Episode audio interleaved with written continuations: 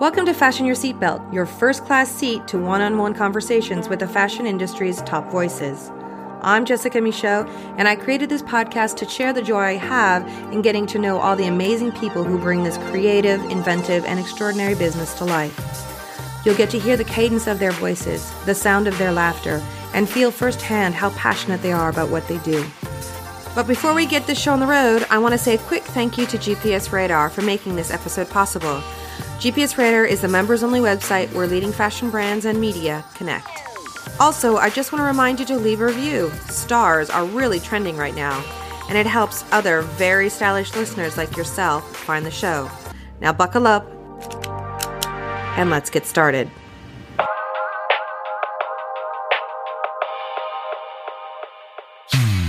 It is always extremely gratifying when someone in fashion who has paid their dues and learned the trade alongside the best finally gets their moment in the spotlight.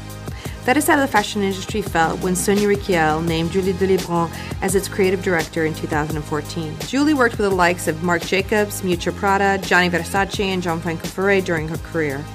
And since she arrived at Rykiel, she's been very successful at offering collections that have an upbeat and female empowerment message, very much in keeping with the DNA of the house, giving the clothing a modern slant, but always with a nod to the 1970s, which was when the founder of the house was at her peak of creativity. That was also when Julie's mom was wearing Rykiel, pieces that she later borrowed for months at a time. Julie tends to create more lifestyle type pieces that mix the masculine and feminine together in subtle and supple ways. Nothing is overtly overstated, and yet almost all of Julie's designs somehow end up looking like great statement pieces.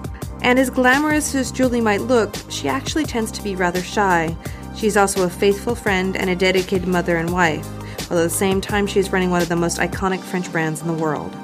We spoke in her office, which is stacked up to the roof with books, as her design team worked diligently behind a sliding door, and her assistant, a childhood friend of over 20 years, quietly answered emails in a corner. We chatted about the Sonia Rykiel legacy, a childhood split between France and California, and how she envisions the Rykiel woman of today. Julie, it's such a pleasure to have you talking to us today. Thank you so much for taking the time. Thank you. Thank you for coming. So nice to see you. Okay, so we're going to make it really easy. Start from the beginning. Your childhood is quite interesting. You kind of are a child of two different worlds. Can you talk a little bit about that? My childhood was in France. So I feel more than 100% French.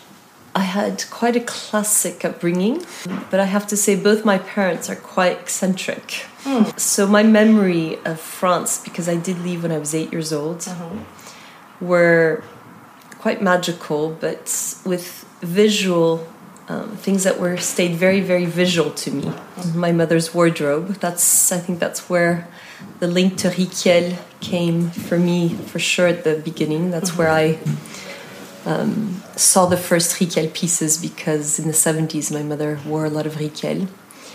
And so that image was very strong. And my other world, which was America, California, what I realized being in California, uh, my mother's closet was really France for me. Ah. It was like going back to my roots, walking to her closets because it was probably just memory of all the French things that were that came from France and that followed us to California. And so, what do you think about that growing up having the, the French heritage and then this?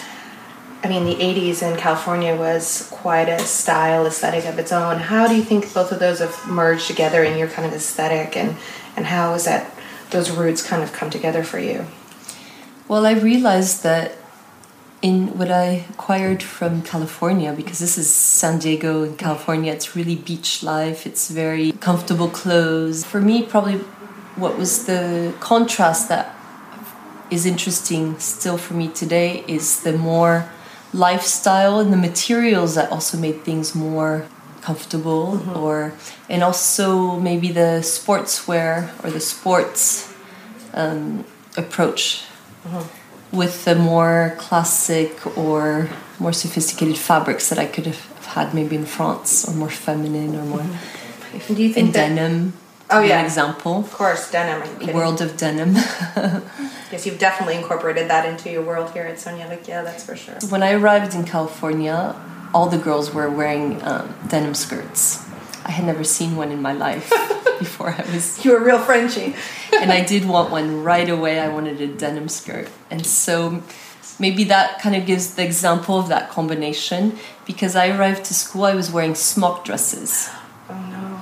You must have been mocked in those smock dresses of yours. And the week after, I was wearing a denim skirt. I had to, to fit in, you know, at that age, it's important to. It's key if you want to survive. When did you really feel that desire to design into that this was something that would interest you? It actually happened naturally. It was when I was in California. I was never finding anything I liked. Oh. Even for my everyday, I was very specific and I knew exactly what I wanted, but I could never find what I wanted. Hmm. So my mother was getting a bit frustrated. So I, I was sketching, I guess, maybe to understand what you know I was looking for, and and then my mother decided to take me to a fabric store Okay. a fabric shop and I ended up getting fabrics and having my clothes made. Okay, so from an early age, you were Yes. very specific. But then I understand that it was your dad that finally g- gave you the kick that tells you to go out and, but, you know, study This was- design, or My mother would receive all the American Vogues, all the French Vogue. Um, you know, I had all the magazines, so I was a bit dreamy and I was designing, I was sketching, but I was just doing it for fun. I didn't really realize my passion could become my work, and I thought what I was doing was for fun, and if you know, making fashion, I thought it was people. I mean, I thought I would have to be sewing myself, you know, sewing all day. I didn't realize that you could just be designing and choosing fabrics and doing this part of the creativity. And I didn't realize. I guess I just um, didn't know I could do that, and my I didn't even know there were schools for that. Yes, and uh, my father found a school in Milan, and he's the one that pushed me to go to Milan. okay, And when I kind of, you know, realized I wanted to come, I mean, my idea was to come to Paris, but he insisted on me going to Milan. So he did give that kick, as you said, and uh, and get you there. Yeah. Did you speak Italian? no, Yeah, I did. The, I went to Milan too and spoke not a word of Italian. Was Yeah. there with like the handbag. Um, had you learned Spanish? no, I spoke no other language besides Oh, wow. English, and I just was like, I got to move to Europe, and I'll take whatever I can get. So that was Milan. So. So you landed there not knowing Not knowing Yeah, anything, Yeah, it's yes. pretty much the same for me. Yeah. Yeah. It's, it's quite an eye-opening Mm. experience. So I was looking at your your career, and it's like you have worked with basically the most era-defining designers. I mean, there was Gianfranco Ferré, there was uh, Gianni Versace, there was Miuccia Prada, and of course Marc at Louis Vuitton.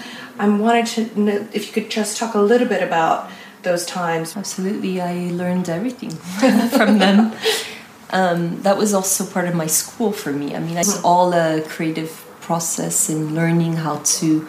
From Gianfranco Ferré, you know, he was doing all his fittings on his toile, and I was we would spend hours and hours in fittings and cutting up all the muslins, and it was, I mean, I was just learning so much, and also, you know, designing the fabrics, all the draping on the mannequins, on the girls in this atelier we were draping with Miuccia Prada too. It was um, also understanding like you know technical printing and working on research of fabric and creating our, our own fabric was also a very important learning process. Mm-hmm. The embroidery t- understanding the techniques in embroidery and mm-hmm. and just even creating fashion. I mean being involved in in the whole creative process mm-hmm. from design to um, draping to pattern making to prints design to all the finishings, all the details, because of course uh, the whole work of knowing the finishings and the details of a garment is what makes it also quite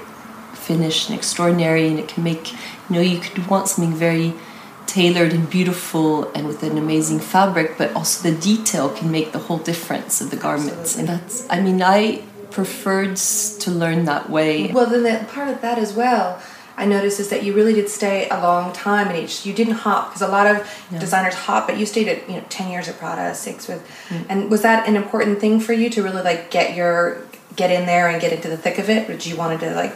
Is that an important part of your process? I just didn't feel like I mean I couldn't have spent two years or three years. It wasn't enough to be able to really do everything um, 360 and to work on shoes, bags, ready to wear, mm-hmm. the whole. Sh- I mean, I needed that time. I mean, I know it's a long time. Today, I feel like younger kids are maybe don't you know they, they don't need as much time and maybe it's the whole world that we're living in where everything goes so much faster and the, the tomorrow everyone's a designer everyone's making their perfume everyone's creating their line. Everything's line overnight. I know. everything's overnight so i mean personally i can only say that i needed that time to feel comfortable today to do it on my own. I mean i don't regret any of it. I don't you know it was it's part of my construction and i feel um, i need i needed that.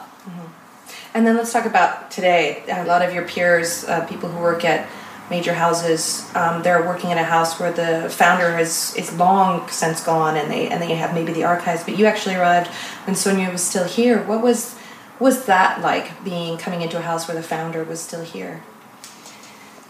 um, extraordinary. I mean, for me, to to have been asked to come and design the next pages of fashion for Sonia Rykiel herself. I mean, she was always such an icon to me, and I think she's a real French icon. And I loved the opportunity to come and design as a woman, designing for women as she did herself in her time. I felt very close to what she had done in terms of breaking the rules and letting women, you know, creating clothes that created a certain freedom for movements, for liberated their heads maybe with their clothes. And um, so for me, she's opened so many doors already. So it gave me also that possibility to be to play with so much, even though it's under her name. But I feel like there's an extreme liberty, mm-hmm. freedom to this house because she's created her this freedom herself. Does that mm-hmm. make sense? Yeah, she she Yeah. she created that space for you. We're talking about the liberty that Sonia has given you, and that basically that's part of the DNA of the house. So then, what as you, Yeah. Julia, are how are you putting your stamp on it? Then what are you bringing in that that's you know makes it like this is your your era and this is your generation, and it's still Sonia, but it's also you. for me, I felt comfortable because being a woman designing for women, I kind of stepped in into that role as she was doing herself. And for me, what I'm bringing is what I was explaining from the beginning is probably my experience and my my upbringing. So I feel uh, there's a sensibility, a French sensibility. But then because I've lived abroad and I've lived in America, I was brought up in America and lived many years in Italy, 15 years, I feel like I'm able to bring uh, here and what I'm in my collections, what I'm designing for the women today and the women of my generation is more this mix and this uh, freedom. And it is Parisian, but it is Parisian with a- international. a, a mindset more mm-hmm. international mm-hmm. because I don't want to dress French women. I mm-hmm. want to dress women all around the world. And do you think that as a woman designing women's wear, you ha- there is an intrinsic understanding more than maybe your male counterparts who are working in the same field as as a woman? because it is a house of women. I do feel like it is important to understand how fabrics feel, how you wear them, how a woman's life every day, along the whole day, uh, their necessities, their the practical side, what's practical, the the utilitarian of things, the the whole the moods that we have. For me, it definitely helps me, and I do feel that a woman she might want to show a different part of the body. I mean, obviously, she wants something to be feminine or sexy, or but she might show it in a different way than just showing off the neckline or showing off the legs. There's this um, renaissance of women designers coming uh, into the industry. How do you feel about that? Because you're really part of that movement of uh, amazing female designers leading huge fashion houses. Do you think that is there something in the water? Is there something going on? Do you what do you think about this whole shift in the industry towards women designers? Well, as you said, uh, there probably is something in the water. I mean, maybe they've realized the women that are, you know, doing the job and that are creating um, collections are maybe they're getting more attention and they're uh, and they're doing something right. And there's some very talented people and women out there, and um, I think it's a, it's a wonderful thing that their women are given more the chance to express their creativity and take over these big houses.